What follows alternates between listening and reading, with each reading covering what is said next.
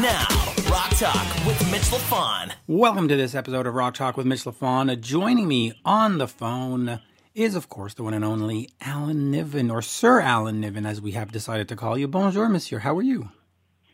I'm very good. How are you? I am uh, surviving in this wonderful world of uh, podcasting. Uh, we have from the band Less Than Jake, Chris DeMakes uh, today. Uh, do you know? Uh, do you know Sir Chris DeMake, or should I say, do you know Less Than Jake at all? Uh, only vaguely, I must confess. I, you know, I can identify them as a fundamentally a ska band with a punk edge, um, but I do not own any of their records, so I'm not a a great uh, source of authority on Less Than Jake. But um, you know, the, guy's an interesting guy, isn't he? Doesn't he have, have a podcast about songwriters? He does. But before I'm going to get to that, you know, Less Than Jake toured with Bon Jovi on the Crush tour in 2000, and if you had been wise enough to manage Bon Jovi, you would have had them as your opener. Wow, I missed an opportunity. I've missed a lot of opportunities. I've also dodged a lot of bullets. You've dodged a lot of bullets, but yeah, no. Uh, Chris uh, DeMakes, uh, of course, he he uh, makes fun of his name because he says that growing up he was teased a lot of you know Chris makes a pizza and Chris makes a mistake and Chris makes whatever. So his podcast is called, guess what? Chris makes a podcast. Uh, there which, you go.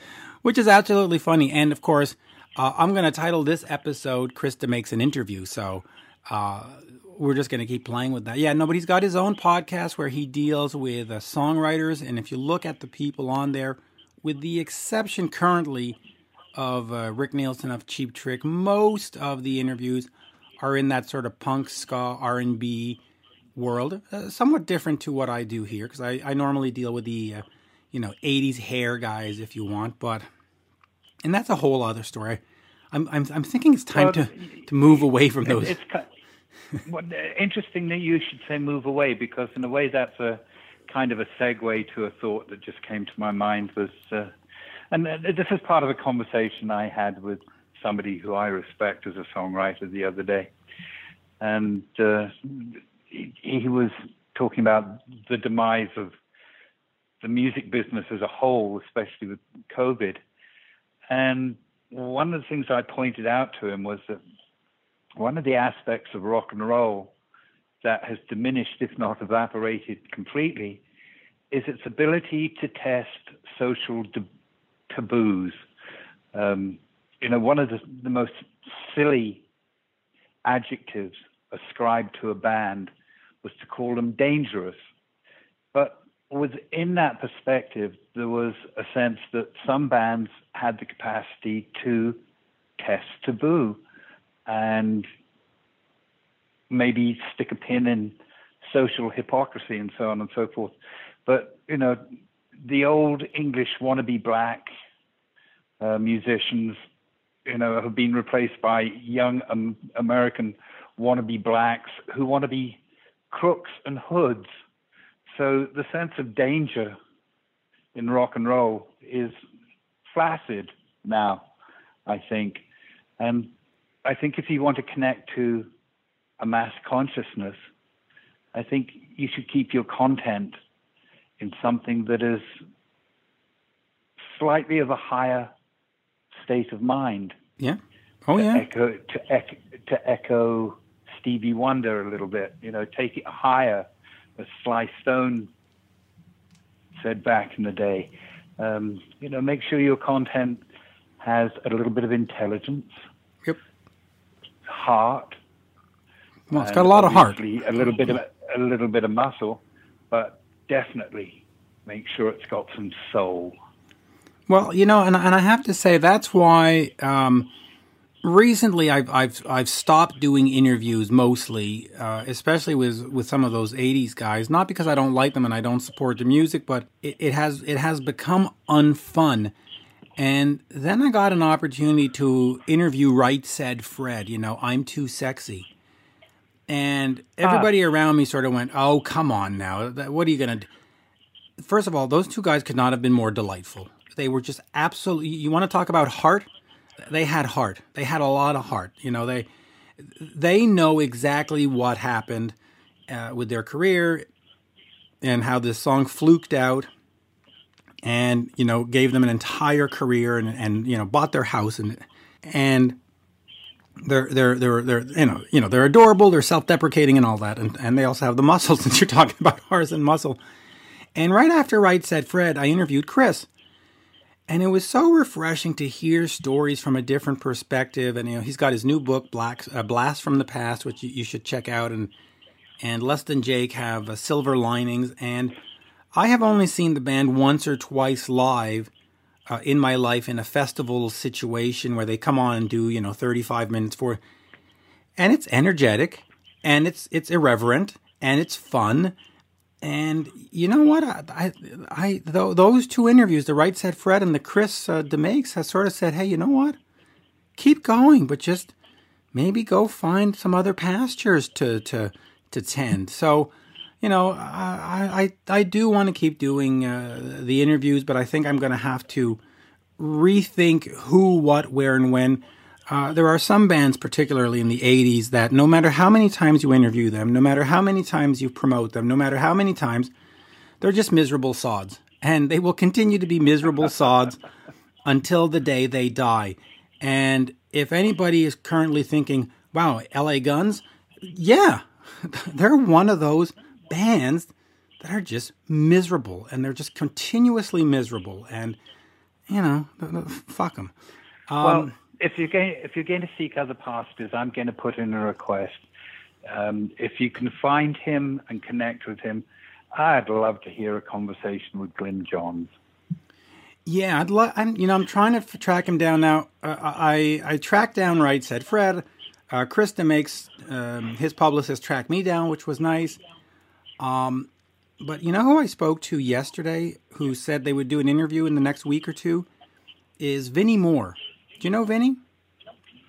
Uh, help me out. Name name is recognized, rings a bell. I can't place him. Real simple. He's been the uh, guitarist in UFO for the last whatever. Right, right, right, right, right, right. Yeah, and, I'm with you.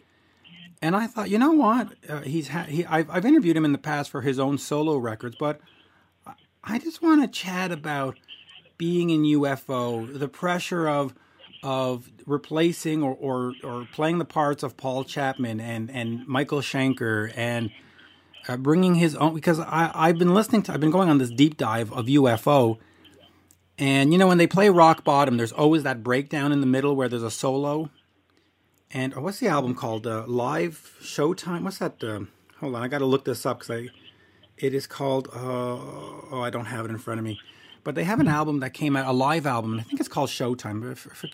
You know, correct me if I'm wrong, but it's a, it's a live album with Vinnie, and they do right. rock bottom, and they go down into this guitar breakdown, and when you hear the Michael ones, you you, you sort of know his guitar parts are singable. Like you know exactly he's going to hit that note, that like when he does that his solo in, in Rock Bottom, and, and the Vinnie right. solo strays from the formula or strays from what Michael was doing. Not that it was formula. He strays from it and he gets into this sort of muso, you know, jazzy tech. And it's fascinating. And it's just like, wow, they, they brought in these replacement guys. And yet these replacement guys are as vital or, or as important to the history of that band as any of them. You know, well, the thing the thing about being and and, and it's an awkward term replacement, but that's the the actual function. But you know that's that's a, a tough road to hoe when you're trying to step into the part of the stage that was occupied by a Michael Schenker. But the other aspect of it, from my point of view, is that um, back in the day when I contemplated the conundrum of how do you keep it fresh every night when you're doing three on, one off, two on, one off, three on, one off, four on, one off?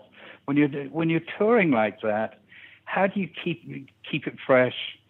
How do you keep your imagination engaged and still not disappoint those people in their individual cities that you go to who want to hear a live rendering of that which they know? And oversimplified, but basically the the formula I came up with was nail the vocals, sing the vocal melodies as they're known, but when you get to a guitar solo, you know what was there before, so that's your safety net. But if you're feeling it, stretch out, and that to me was always the place where you could stretch out and, and have the song be of the moment and in the moment was to stretch out. So for a replacement guy, that's a place where he can be himself. Oh yeah, and okay, so I I looked it up while you were talking. The uh, the album is is called Showtime. I, I my brain does still work, and I forgot to mention that Jason Bonham is the drummer on this. So you've got Vinnie and Jason who are sort of the new parts on the car here, and it just rolls, man. It it that album, uh, uh, it, it, just sounds fucking fantastic. I mean, I I normally don't put full live albums in my in my playlists on the phone. I usually separate them and you know combine them with other live shows and sort of make a Frankenstein live show, but not this one. It's too good. So talking of um, talking of Jason Bonham, yes, and I digress. But talking of Jason Bonham, I will tell you that I checked into something that I don't think I'd seen before, and it was the Kennedy Center um, acknowledgement of Led Zeppelin, where you know the president hangs a medal around their neck and says, "Well done for screwing all those groupies." Um, but I was very touched and moved when Jason Bonham slipped onto the kit behind Ann and Nancy from Heart, obviously, and they did Stairway to Heaven and killed it. Was that the that uh, the Kennedy Center version? Yes. Yeah, that that's that is one of those classic performances. That that one I've I've seen it on YouTube, and I think like four other million people have seen it on YouTube. That is a classic well, performance of that song. Four million and one now because I finally got there. But uh, I found I, I found it very moving. By the way, speaking of moving, uh, I have my phone on in front of me, and I just got a Google alert for Alan Niven, and it says uh, from Metal Injection. That time, Eddie Van Halen tried to join Kiss, and then it it, it quotes our little um, our little segment we did last week, uh, remembering um, uh, the great Eddie Van Halen. So there you go. You you made news, and um, you know for the for the folks that say, hey uh, Eddie never tried to join Kiss. Yeah, around 82, 83, there was a moment. I don't know how serious it was or just a passing flirtation, but Kiss needed a new guitarist, and Richie Sambora went in, and Doug Aldrich went in, and uh, who else went in? Uh, you know, Vinny, Vinnie Vincent obviously went in. A bunch of other people. I think even Mitch Perry might have tried out and uh, Eddie was in there. So so, but hey, look at that. As as we're talking, I got a Google alert for you, Alan. Isn't that isn't that uh, synchronous synchronous synchronicity? Uh, it's synchronicity. Yes, and uh, since we're uh, we're talking about synchronicity and all these other things, let's get over to uh, Chris DeMakes. Uh, Chris DeMakes. I was going to say Chris DeMakes a podcast, but Chris DeMakes an interview this time. absolutely cheerful, pleasant guy you are going to love, love, love this chat, folks. He he's he's a great guy. He he he, was very interesting. Uh, he he renewed my faith in doing interviews, uh, and as did the right said Fred guys. And you cannot wait till Alan puts his comments on that on that episode. It'll be terrific, right, Alan? You're you're going to talk to me about how important it is to have a one hit wonder. yeah, Hey, a good song is a good song is a good song. That's that's what I'm going to say. Listen, um, if you have a one, if you're a one-hit wonder and you have one hit, that's more hits than the vast majority of people who try. Yes, and uh, I haven't actually verified this fact, so uh, I don't know if I'll call it a fact, but uh, it has always been told to me, and I've I've heard it in the past that there are only two bands that had their first single go to number one, and that is Right Said Fred with I'm Too Sexy and the Beatles. So, Right Said Fred and the Beatles stand alone in a category. So you gotta love that. and you know what? I'll actually I'm gonna go research that before we do the Right Said Fred episode. I will research it to make sure it's actually, uh, you know, uh, th- there's a veracity to what I said, and if not, Well, y you need to research it geographically because. oh, it's in the UK. In the my- UK, Oh, it's in the UK. yes. Uh, We're not talking about the Philippines or Thailand. you know, they're I- both number I one in a Indonesia. I have a sus- I have a suspicion that I can vaguely remember because it's a while ago, but I have a suspicion remembering that the very first Beatles single did not go to number one, but that it was the second single that did. So then, what? But you're, I could be wrong. But hold on then. So what you're saying then is that Right Said Fred has done Might stand something. alone. That's right. They have one done something done. that even the Beatles couldn't do. Aha! That is even a better story. Yep, that would be awesome. So you But look at the list. and- at carefully. So you look at the history and you go, number one singles first time out, Right Said Fred, nobody else, and then in second place the Beatles. That is. All right, uh, Chris DeMakes everybody. Here he is from uh, Less Than Jake. Cheers. We are speaking with uh, Less Than Jake's uh, Chris DeMake. The new album, of course, is called Silver Linings. Even on YouTube, it's called Silver Linings, maybe. And of course, his podcast, maybe. Well, well, by the time people hear this, maybe. Uh, and of course, uh, he's got his uh, Chris DeMakes a, uh podcast podcast, and of course, the new book, which is called Blast from the Past: A Photographic Journey through the touring life of less than Jake. Uh, as we say here in Montreal, uh, bonjour, sir. How are you? Bonjour to you. I'm doing great, Mitch. Thanks for having me. I've followed your show for many years. I'm a old uh, rock metal guy at heart, so this is an honor for me to uh, be speaking to you. Thank you. Well, you're welcome. Well, in fact, let's let's talk about that old metal heart uh, real quick. Uh, Eddie Van Halen passed away recently. I'm assuming if you're an old metal heart, you must have been touched by his guitar playing and his his performances and and everything. Um, any words on on what the rock community has lost?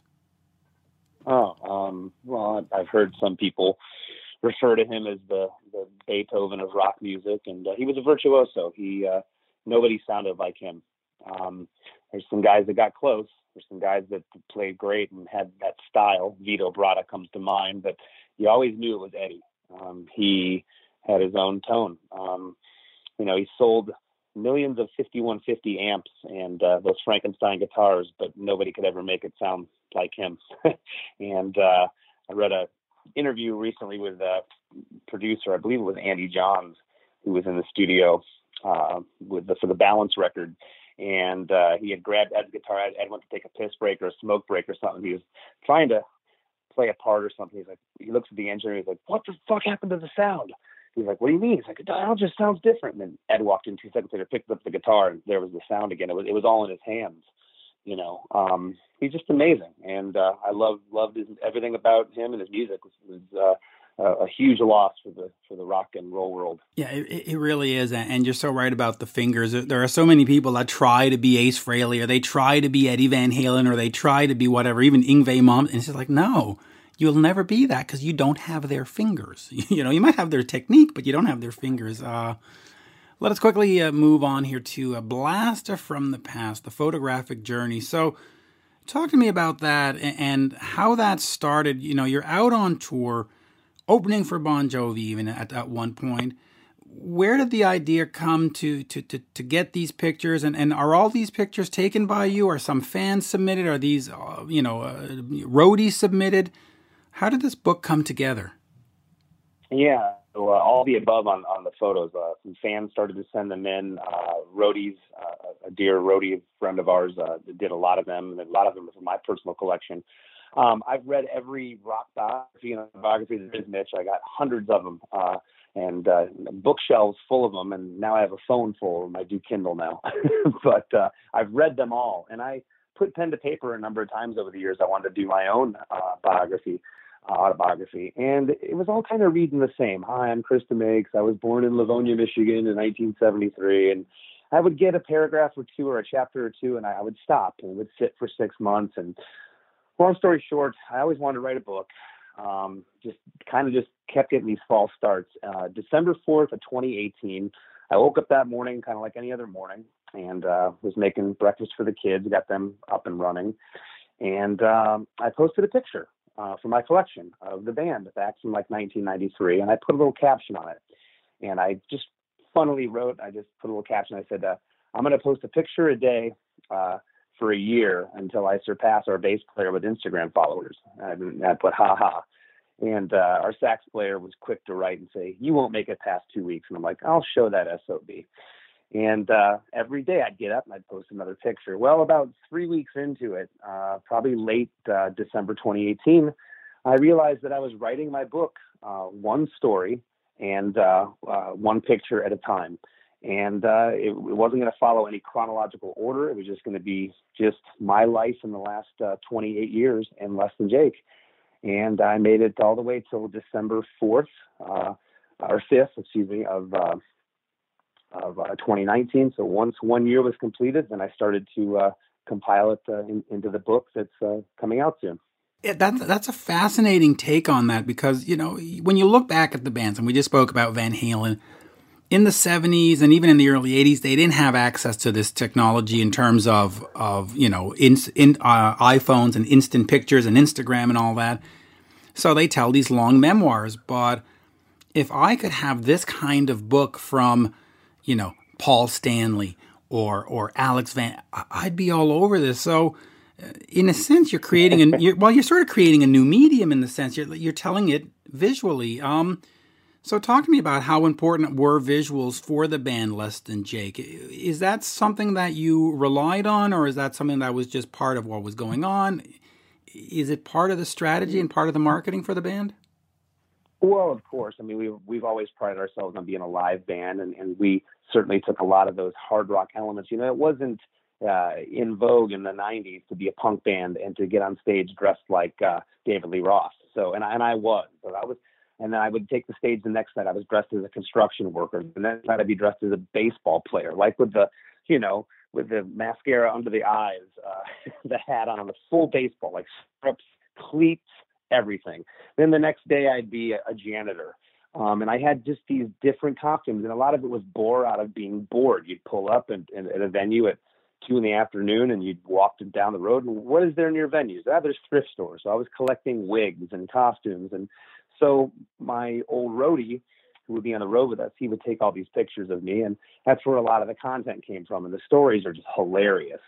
Uh, the Bon Jovi tour, as you mentioned before, when I went on that tour, um, this was in 2000. Bon Jovi, of course, was trying to know, walk shed their 80s image. They were have, you know kind of being rebranded at that point, and there I was going in ass with spandex, looking like Kip Winger uh, on stage opening for them. And I'll never forget the first night was in Fort Lauderdale, and the very second show, I was walking down the hallway, and there comes Tico Torres, the drummer, and Tico looks at me and goes, "You killed me the other night when you said hi. We're Winger from Florida." You know, so they got the joke and uh, we just we've always had a ball, man. We've always had the visual on stage of like, you know, the the punk bands they had to look a certain way, and and I always went completely against the grain. I had fun with it. I I came from the '80s, and I wanted to to have fun with you know the heavy metal outfits and yeah. all the other silly shit I was doing.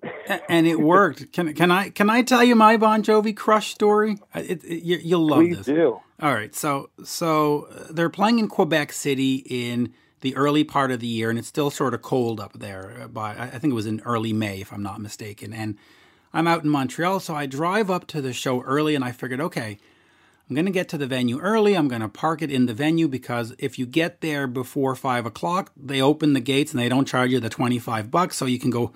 So I got there at two in the afternoon in black shorts, black hoodie, looking like a roadie, and I'm speaking only English. So I get there and I listen. It's a three and a half hour drive, so I get there and I have to pee. So I say to the roadie or to the security guard, I say, that, "Where's the bathroom?" And he goes down the hall to the right. I'm like, "Oh." So he lets me into the venue and goes down to you know he, he thinks I'm a roadie, so he points me backstage. So I walk by and you know the guys are there and there's you know, so I'm in and I'm thinking, well, if I leave this, I'll never get back here. So I stayed the entire day, right?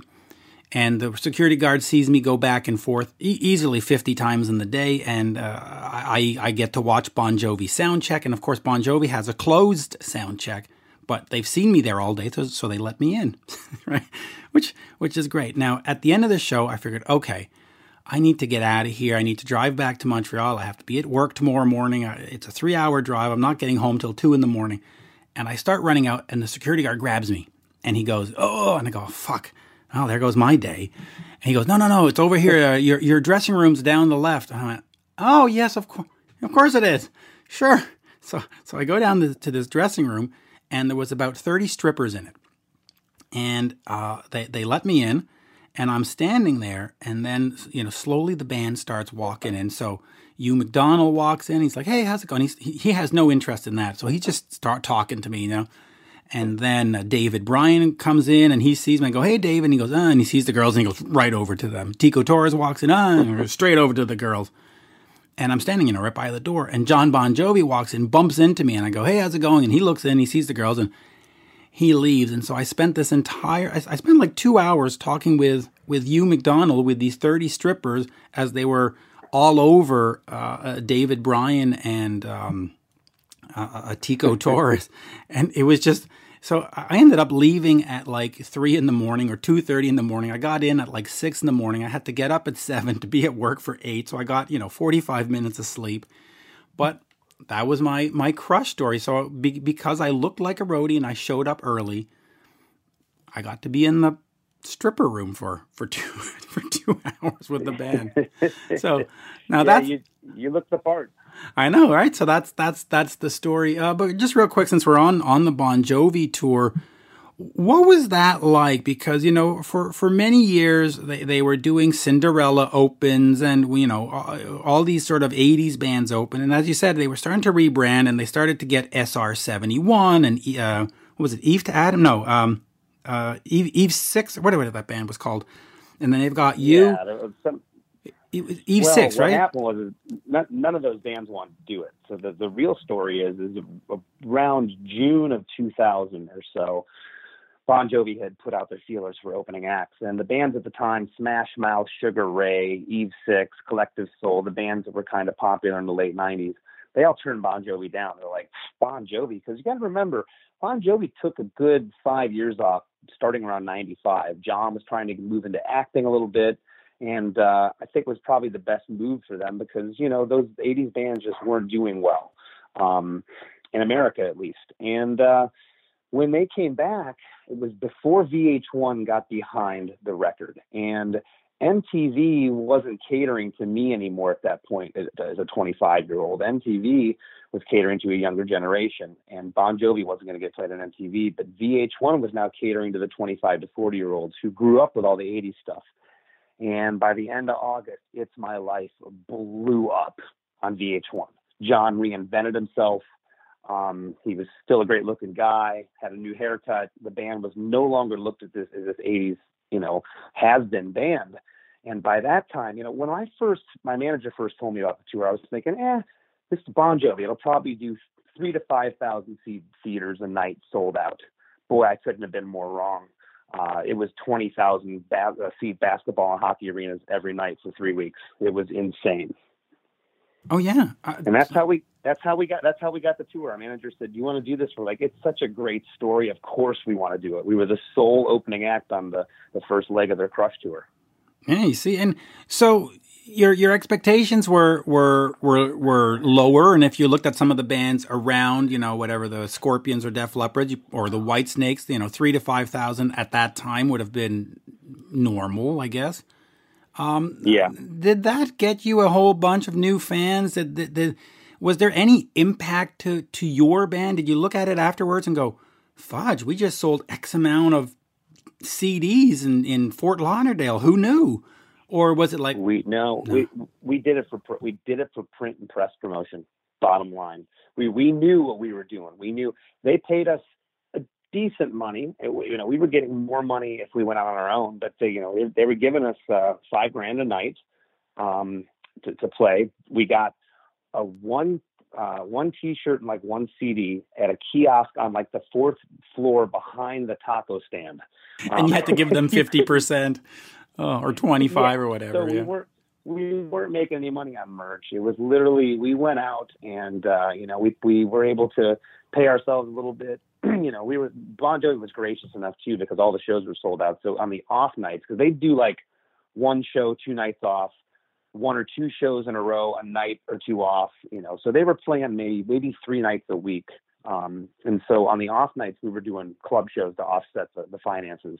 But we did it for the story. And to this day, we still still get mileage out of it. In fact, it was uh, we did the, that tour in November of 2000. So fast forward to July of 2001, we were on the Vans Warp Tour, and I remember we were in St. Louis, where we had played with, with Bon Jovi on that tour, and uh, I'm out on uh, just got done playing, and I'm coming back, and it was it was so hot that day. It was like 95 degrees. And this guy comes up to me and he's panting and he's holding a suit jacket. He's got a tie and he's full dress for work. And uh, I'm walking back to our tour bus and he says, Hey man, hey, I just want to say hi. I got to get back to work. I came here to see you. I saw you on the Bon Jovi tour. You're like one of my favorite bands now. so, you know, we, we made a few fans here and there. We made a few fans here or there. but See, it it really paid off. was You, you, Yep. you made you made a fan, so that that's what it's all about, and it, it, it is uh sort of an interesting combination, and it was kind of fun to see what Bon Jovi was doing. Uh, and I'll, and I'll ask you this business question, the geek business question, then we'll move on to the other stuff. But when you were playing those off nights, were they gracious enough to say play, or did they give you one of these radius clauses where oh you can't be within three hundred miles, or you know what what was that Well, sort of? yeah, yeah, that was the thing, Mitch. They didn't care because all the arenas were sold out ahead of time. The, the tour was sold out before we, we even got in the bus to do the tour. The whole thing was sold out, every ticket. So they they didn't care. Usually those those radius clauses are so when we were when we got offered to do the tour and it started to get booked and we were looking at wow, I wonder if we could do these shows. We were getting notifications back from our agent, hey, Fort Lauderdale's already sold out, Boston sold out, New York sold out, Jersey sold out. So when when we went to their agent and said, "Hey, the guys want to play off nights," they didn't care because there was no. It wasn't like we they needed us to bring tickets in. The tickets were already sold out. Wow, that's a that's amazing, and, and it just goes to show, you know, there are some bands that are just timeless, you know, the Stones and stuff, and you can say whatever you want about Bon Jovi's music. I happen to love it, but they maintained, so good for them. And talk, talking about bands that make it, your band, the initial plan, and you've said this in, in previous interviews, is you just wanted to go play bars on the weekend. You didn't expect to be doing this for almost thirty years. Um, where did it sort of turn from? and, and you know maybe correct me on the word, but where did it turn from like hobby to career? And you just went, wow, okay, we've got something. And, you know, did a record guy, record company guy, see you at a local Florida show and say, hey, we got to sign you? Where was that that moment where you just went, oh, this is not a hobby. This is too good to be a hobby. Yeah, well, it it, it started when it was before we ever got signed. So we put our first show in, in July of '92, and it was about two years after that to where we just and it was happening so fast that we didn't even have time to think. But I always say when someone said, "Well, when did you know you made it?" You know, it wasn't that first record advance from Capitol Records. It wasn't getting signed. It wasn't seeing our record in the store. It was literally around Florida where we were building up this following in Gainesville, our hometown. But now we were going to Daytona. And the first time we went there, it was like 40 kids. And the second time we went there, there was like 90 kids. The third time we went there, there was like 200 kids. It just was growing exponentially. Then we were going to Orlando, Tampa, Jacksonville, and we were just seeing this and like kids freaking out, and losing their minds. And uh, that's kind of when the light bulb went off of, well, we, we could probably take this outside of Florida. We started networking outside of Florida. Of course, it was all pre social media. So you were doing a lot of landline phone calls and snail mail letters to, to different uh, fanzines and different, uh, you know, people that in different scenes. And a lot of times we'd call up record stores and, hey, can we, you know, ship you some of our CDs to get in the record store? We're going to be on tour there soon. And we just worked really hard. And, and the work, we were doing something that we loved, so it never felt like work. But uh, early on, we, we knew something was happening. And then uh, we caught the attention of an A&R person who had uh, saw one of our cassettes. It was like at one of those North by Northwest, South by South. Actually, it was CMJ, I think, in New York. And uh, someone handed him a cassette, and he went back to LA and he listened to this thing. It was just like, whoa. And I came home one day uh, from delivering pizzas and hit the answer machine. It's like, hi, my name is Craig. Uh, I'm from uh, Capitol Records, an A&R guy. I'd like to speak to somebody in less than Jake. I'm like, okay, which one of my buddies is yanking my leg here? You know? and that was kind of it. Wow, you see, uh, dreams do come. Dreams do come true. Now, if it wasn't for that phone call and, and and the band had just continued playing sort of the Florida circuit for for shits and giggles, what was the plan for you? I mean, were, were you planning on being an accountant? Were you going to be the pizza delivery guy going into his forties? I mean, what was sort of the the plan? Well, it, it's interesting too because um, and I was always going to go into radio. It's why my podcast is kind of natural for me, and I've certainly done a million interviews over the years. But uh, I was a telecommunications major, and I always thought that I would I would be in radio. Um, but to answer your question, a lot of the '80s bands um, and, and bands of yesteryear, the bands that preceded us, I should say, they were all so um, everything was contingent on getting signed.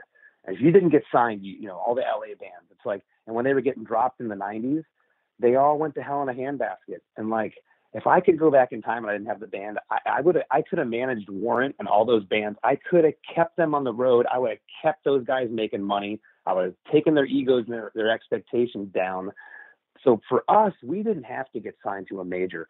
We were making money before we ever went got signed to Capitol because we came from this punk rock ethos of do it yourself, keep the prices low, do low volume, really cool, different merchandise items, keep them fresh with the fans, engage with the fans. Um, it was this whole, uh, you know, work ethic that we had that, that, we just kept doing day after day. We were doing mail order out of the house. We were getting upwards of four or 500 letters a week from fans before we ever got signed to Capitol. We'd get up in the morning, we'd split the, the pile of letters, we'd write each fan back so, you know, even if we wouldn't have gotten signed, uh, and, and no disrespect to Capitol or later on Warner Brothers, but we were never a household name. We never sold millions of records where we needed a record label. Um, it would have been nice, but uh, we just did our own thing. We sold a respectable amount of records, but we're able to, you know, pull the bus up pretty much anywhere we go around the world and, and have people uh, come see us play to this day. Yeah, and and and by the way, you mentioned Warrant and all those sort of older bands back then, but at this point, since you started in '92, you have now moved into the Heritage Act uh, territory. So you're now classic rock. Yeah. Go figure, right? Yeah, no, and um, it's it's something that I embrace. It's something that a lot of those guys had a hard time with, and I embrace it. Uh, you want to call me a legacy act? Let's do it because we we are we have records in the 90s that we don't have to play a song past those records and the audience is going to go nuts. Absolutely. That's a good position. That's a good position to be in. You know, um, I, I don't look at any of it as a negative. I, uh, there's certain times when people will say things like, you guys are still around? I used to listen to you guys in the 90s. And I'm like, that's great. Thank you. yeah, it is great because if they hadn't listened in the 90s, I wouldn't be here today. So thank you I for. Wouldn't, I wouldn't be here. Yeah. Uh, in terms of uh, engagement, you, men- you mentioned that you were engaged with the fans, and of course, back then, it really meant putting a stamp on a letter and running to the post office and sending it off. Now, with Twitter and, and Facebook and Instagram and Snapchat and all the other ones that they invent every every week, there's a new one.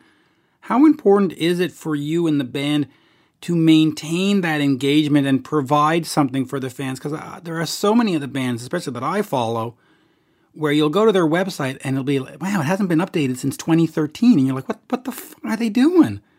Uh, how important right. is um, that engagement to, to keep something going? I always say that we are still operating in an analog mindset in a digital world, meaning those fans that we used to sit and write back with our hands and lick a stamp and go run it to the post office, we're doing it with our fingertips on a keyboard now everybody that writes us on Instagram, everybody that writes me personally on Instagram, I write them back, no matter what they say. Sometimes they'll say, "Hey, just want to thank you for your years of music. Hey, man, that's really nice. Thanks for the kind words, Chris." Just that that touch back, what that does for people. To this day, I have people bring letters that I wrote them in the '90s to a show and say, "Hey, man, will you sign this letter that you sent me back in 1996?" Of course, I will. You know, so um, we hang out at the shows. We We go out to the merch booth. We meet the fans. We engage with them. Um, it is integral for a band like ours, especially in, in today's climate, because the playing field is different now. Um, it was if you think if you thought there was a lot of bands in the late 80s or early 90s, there's there's the glut of them now. It's because it's everything's uh, so much easier. Yeah. It's easy to uh, uh, to record at home. You don't have to go to a studio. You record at home, and, and two seconds later, with a push of a button, it's on YouTube. It's online. It's on Instagram. so there's a glut of stuff, and how do you get noticed in that glut? I believe it's actually harder today to be in a band than it was when we were doing it in 1992. Oh, 100%. I mean, back then, you know, Aerosmith would put out an album or ABBA or, or Alice Cooper, and that was it for the next year. There, there was nothing else. And, and MT, there was no MTV and radio, you know, your local DJ either liked the Van Halen or he didn't like the Van Halen. That's what you heard. Right. Now, now, now there's, there's, there's 8,000 Van Halen's putting out a song every hour. And you're like, what the, who, who do I listen? How do I, ah, what am I going to do? Um, Speaking of that, let's let's get over to it to Silver Linings, and and you did mention that you could play all the albums from the '90s and never have to play anything post you know 1999. Fans would show up and they'd love every minute of it. So then, uh, talk to me about the the fan the, the band's perspective, I should say, in terms of when you make a new album, do you say, okay, we got to go to the sound? You know, we're like ACDC of the ska punk world. We have to go to the sound, or do you say, listen, we can do whatever the fuck we want. We've been doing this for 30 years. I'm going to play whatever I want to play. Like, what's sort of the motivation to make a new album? And then how do you approach the sound? You just write whatever comes out, comes out? Do you, do you overanalyze it and say, well, you know, they really like that album in 94. Let's, let's do that. Like, how do you sort of approach Silver Linings? Well, you know, you're, you're never, no matter how great your record is, you're never going to have 30 years of memories attached to it. Metallica's last record has a song called Spit Out the Bone on Hardwired Self Destruct. I, that's one of their greatest songs ever, but it wasn't on Master of Puppets. Therefore, it doesn't have 34 years of memories attached to it for people, no matter how good the song is. Correct. 100% they're, they're correct. Not, they're not going they're not going to love it like that. So we're still making music for ourselves. We feel that it keeps us not relevant in terms of we're relevant. We're going to be on TV again. It's relevant to ourselves. We're we're a working band. We love creating music, and it keeps it gives us a drive. So we love to love to love to create, and uh, and and we always will. We do we do albums for ourselves. It's no different than you look at a Heritage Act. I noticed Blue Oyster Cult just released a new record. Uriah Heep. These guys, they don't need to release records, but they love music. You know, and they're going to have a few fans here and there. Are going to pick up the record or stream it or what have you, and but they're they're still creating, and, and I know why they're creating because they're doing it for the same reasons we are. As far as the songs, um, I have uh, tons of songs I work on all the time that uh, they're way different than than the sound of Less Than Jake that I'd be super happy to put out uh, and and do. But I'm in a band with other guys that that uh, it's not so much we have a formula, but we do have a sound, and we try to kind of stick true to that. Uh, you know, we'll do we'll try to push the boundary a little bit, maybe lyrically or musically. Um, but uh, we do have a sound, so I'm probably the most adventurous in the band. If, if, I, I'd have no problem doing a song with just a, a, piano and a vocal, but it doesn't sound like Less Than Jake to, to some of the guys, and and I and I respect that. And uh, you know, we've been together for for almost 30 years now, so it's it, it seems it seems to be working. Um, we have a new drummer, uh, Matt Yonker. Uh, Matt's been with us God, he's done kind of every job under the sun uh, with us over the years, but uh, he's a fantastic drummer. And our uh, original drummer, he left the band in 2018, and Matt took over. So this is Matt's first record, and he's brought a, a new energy uh, behind the kit, and that's definitely uh, influenced uh, Silver Linings. Yeah, it really has. So now, talking about influence, uh, you gave an interview years ago that uh, you talked about your favorite guitar albums or your favorite albums, and uh, some of them uh, appealed to me. There was Master of Puppets by Metallica, uh, Shout at the Devil by Motley Crue, and of course, uh, Quiet Riot's uh, Mental Health, Metal Health, I should say. Um, with Frankie Banali, who was a personal friend who passed away recently. Uh, first of all, talk to me about that loss, but also what did that Quiet Riot album mean to you? I mean, you you you listen to what Less Than Jake does, and you know we said you know the ska punk thing, and yet Master of Puppets is definitely metal. Shout at the Devil is, is definitely metal. Um, what was it about those albums? And let's start off with Quiet Riot. Well, first of all, uh, Frankie's in my book. he was the last person, uh, one of the last people in memoriam uh, in the back of my book that I gave a shout out to. Uh, but Frankie's in the book. I took a picture uh, with the guys in Quiet Riot. We were playing with Descendents at the joint in Vegas in '97. Quiet Riot was playing the next night. They got there that afternoon, and I'm standing there pushing our gear in, and I look over, and there's the four original members of Quiet Riot. I'm like, "Are you kidding me?" So I go up and ask for a picture. So Frankie's actually in the book. Um, that was a hard one uh, to swallow because uh, he was one of my favorite drummers. I not only love what he did, Quiet Riot, he plays on my favorite Wasp album, The Headless Children. Um, just he killed it on that record.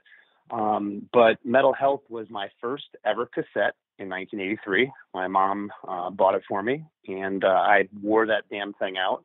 Um, and you know why the music speaks so much to me, and how it translated over to Less Than Jake. And I think this is part of the reason why a lot of ska bands kind of had their day and they were a niche thing. Um, you know, when we're so much more than a ska or a punk band. Um, I've always said we're a pop band disguised as a punk band with, with a horn section. Um, our melodies are no different than, than rock and roll melodies of yesteryear, any of the, the, pop metal melodies that, uh, that I loved growing up. So it all translates over, over to our music. And you can, even though to, to you know someone hearing it the first time, like, oh, this is ska, this is punk, or I hear horns. If you if you listen closely to Roger and Mize harmonies, you'll you'll hear uh, you'll hear an '80s written all over it. So, um, but yeah, Frankie was uh, was a huge loss to me, and, and it's one of those things about getting older. You're you're starting to lose your idols. It sucks. It, you know what? I'll, here, I'll, and I'll tell you this from from the 50 year old guy's perspective. Uh, you know, and I'll, and I'll, go. I'll refer back to, to both Frankie and to uh, Eddie when when they passed away. You know, I always held out hope that you know I would see Frankie play one more time, and I always held out hope that Van Halen was going to come back and they're going to do a reunion tour and a farewell tour and a this tour and a that tour. And and what I realized when they passed away is, not only do I miss them, part of me died because when you go to a Van Halen show at the Bell Center or the Staples Center or the whatever center, for, for two hours, you get to be 18 year old Mitch again, and that'll never happen. And so you're, you're faced with this, well, 50 year old Mitch is here. And that's that's and, and, and it's sad because part of you dies, and it, it's it's just a horrible, horrible feeling, and and and and I just I wanted one more album. I wanted one more tour, and it's just it's not going to happen. And you know, you yeah, uh, I, I no, get. And, and, and, well, I was just going to say I just I want to finish on this. The finish this thought is when my mom was was in the 70s and 80s, and she would lose Frank Sinatra or or you know John Lennon or Elvis Presley.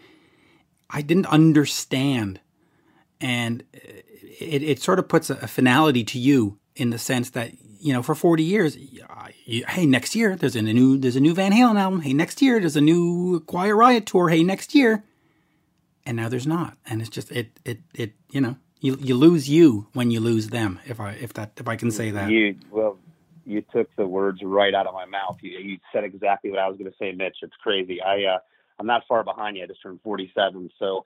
Uh, some years ago, I remember my mom as a kid. I want to say it was Lucille Ball. I remember my mom crying. I said, "What's wrong?"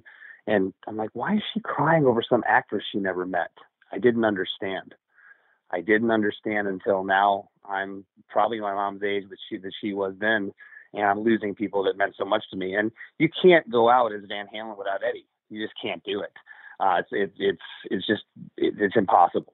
Um, so there are certain bands that, that aren't going to happen again, and uh, you're you're not going to not not going to be able to be 18 year old Chris in the audience seeing my favorite band. And it, it's it, and that's part of, of the whole thing. And anyway, uh, so you know, God God God bless them both, and may they both rest in peace. Uh, not not not to sound uh, disrespectful, but let me just quickly move over to to the podcast. And you have Chris DeMakes a podcast, which is a brilliant name. Uh, but the, the, the press release on it says that the uh, founding member of Less Than Jake has launched an inspirational songwriting podcast. So when I read that, I go, oh, it's a religious podcast. Great. But of course, it's not a religious podcast. So, so talk to me about about being an inspirational podcast, and, and you know, we all have to have our niche. I do the rock talk thingy, and and now you're going to focus on the songwriting. Uh, talk to me about starting it, and also, you know, why the focus on songwriting. What interests you about songwriting and getting the songwriters to come on and tell their process, if you want. Yeah, so um, my manager was discussing, and, and people have told me over the years, you'd be really good at doing a podcast. And, and I was like, no, no, no. And this has been like 10 years. People would whisper in my ear all the time, everyone's doing a podcast. You should do it. I'm like, yeah, exactly. Everyone's doing a podcast. I don't want to do them. And most of the podcasts, are, they're just terrible. They really are. Um, you know, again, technology has given, uh, I don't mean to sound uh, mean here, but it's kind of given every Johnny come lately with a microphone in his bedroom a platform. And fully um, so, I'm one of them you know, let's be honest. But um, go ahead. But but you know, it's um, my manager had said, look, you're doing this songwriting thing, so. I do custom songs and jingles for businesses, uh, for fans. They can write me and say, "Hey, I want a song for my wife's anniversary," my, you know, and then they'll write me about about their relationship, and I'll put it into a song, whatever, whatever kind of song they want, a punk song, a rock song, a ballad. And so I've been doing this, and he's like, "This would be a great vehicle for you to promote promote that. I also do live one-on-one video consultations. I collaborate. I produce. I will give people uh, advice in the music industry. And he's like, this will be a great idea to promote all your stuff. He's like, but you need a theme for it. I, am you know, you can't just be. And that was one thing I told him too. I said there has to be a theme. I can't go on here. I, I I've done enough shitty interviews in my life. I do not want to get into band drama, gossip. I don't care that your ex bass player is suing you. I don't care you have a new drummer. I don't care that the record label dropped you. Um, I want to have something that that interests me and that can be engaging. And uh, we picked the theme of songwriting. I love songwriting. I'm fascinated by it. I always have been. What makes this song work and what doesn't make this song work. And uh, so I'll focus in on a career defining song from uh, an artist's career and we dive in and i i spend a lot of time you were mentioning you you research your guests and you've done a fantastic job with me and every other guest i've heard you interview mitch. And uh, that's because you love what you do. I love what i do and i get on there and i research it for a day. I'll pick up the guitar i'll go through the chord arrangement i'll analyze every lyric i'll break it down verse bridge. And it's funny every episode now I'll have my uh, my I just finished my 20th episode. I've been doing it for for 6 months now and my guests every week will say, I'll say something about the song like, uh, for real? I never realized that. You know, I'll say like, you know, at this point in the song, you you you only doubled the chorus there, and you did this line differently. What? Oh, that's weird. So I'm bringing up stuff to to the artist of, of, of a song they sometimes wrote 20, 25 years ago. I'm like, whoa, because I'm looking at it from a different lens and a different perspective than they are. Um, and it's been it's been fascinating. It's been really rewarding. Uh, the show's doing great. I just got picked up by a, a network called Sound Talent Media. Um, got a lot of great things in the works. Uh, my guest next week is Mark Hoppus from Blink 182. So I've been getting bigger and bigger fish, and uh, I have people now coming to me to want to be on the show, and that's a very, very wonderful position to be in. It's a great position to be in. In fact, I'll throw one out. You know, Alan Niven of Guns N' Roses uh, fame uh, does the, the show with me. And of course, he's written all the great white stuff, including Rock Me. So he should be one of your guests. Let's be honest. Let's, let's get Alan on there and have him talk about how he wrote Rock Me and saved Great White. I would White. love that. And I, I know Alan wrote Rock Me. I read his interview uh, yeah. uh, some years ago about that, and I was shocked because I did I had no idea he had a hand in that, which is really cool if you look at the Great White discography, Alan Niven wrote about 80% of it. I know. So, yeah. it's, amazing. It, it, it, it, absolutely is amazing. And he's still writing songs now, but of course he doesn't have a vehicle for them, but at some point he will. A lot of great songs. I mean, I've heard some of the stuff he's written and he's, he's still, he can still write a catchy tune, the, the old bugger. And that's right, Alan. Yep. I just called you an old bugger. No, uh, you know, on that, uh, the, Chris, this has been absolutely amazing. We we we've made it to to forty minutes. We talked about Blast from the Past. We talked about Chris Makes a podcast, and of course, the uh, the new album Silver Linings. Uh, so there you go. We we have covered everything. We're experts. We're pros. Yeah, well, I, I, I, appreciate you taking the time to talk to me, Mitch. And uh, if you want to shoot me an email or let me know when this is going to air, I'll, I'll, throw it up on all my socials and stuff. Absolutely. I will probably try to get this one out this week or next. And, uh, you know, I, I, just had Right Said Fred on before you, and, and I've always been doing these Rock 80 guys, and it occurred to me that it would be a lot more fun to stretch out and do some of these bands that that have a different fan base and have a different approach and have different stories. Because you know, listen, you, you mentioned Warrant and all. You talked to all these guys, and we were hanging out at the cat house. We were hanging out at the whatever. We we went to the, Sure. and it's just like you know what? Let's get some different stories. And so this was this was great for me. It, it, it's it's it was it was it was fun. It was just a lot of fun. No, and likewise, it's great for me too. That's why I wanted to be on your show with a different audience. I wanted, as I know a lot of your audience, your rock audience, would love Less Than Jake if they gave us a chance, especially this new record. So thank you for having me on. Absolutely, and like I said, I saw you on. I guess it was the Vans the Vans Warp Tour, also in the Bon Jovi stuff, and it's just fun, you know. Uh, and you think of bands like Less Than Jake and Mighty Mighty Bosstones and all these bands. If you go see them, they're just fun. It's just a fun night, you know. And and why would why would you want to deprive yourself of a fun night? So please, folks, uh, check out Less Than Jake. Check out the podcast. Pick up the book Blast from the Past. It does have, like he said, Frankie Banali picture in it. So that's that's that's a price of admission right there. Yeah, and if you if you want the book, you can pre-order, and there's a bunch of bundles with it. You go to ChrisDeMakesABook.com. Chris DeMakes a book. That is that is terrific. And and and yeah, yeah. You see, you have one of these names where people all through your life made made these little jokes like Mitch and the ditch and the oh, yeah, God. It's okay. We, will not escape it, so we must embrace it. Uh, there you go. As we say in uh, go That's ahead. it. That's Uh, it. As you as we say in Montreal, uh, merci beaucoup. Thank you so much. Absolute pleasure. All right, Mitch. Take care. Thank you. Cheers.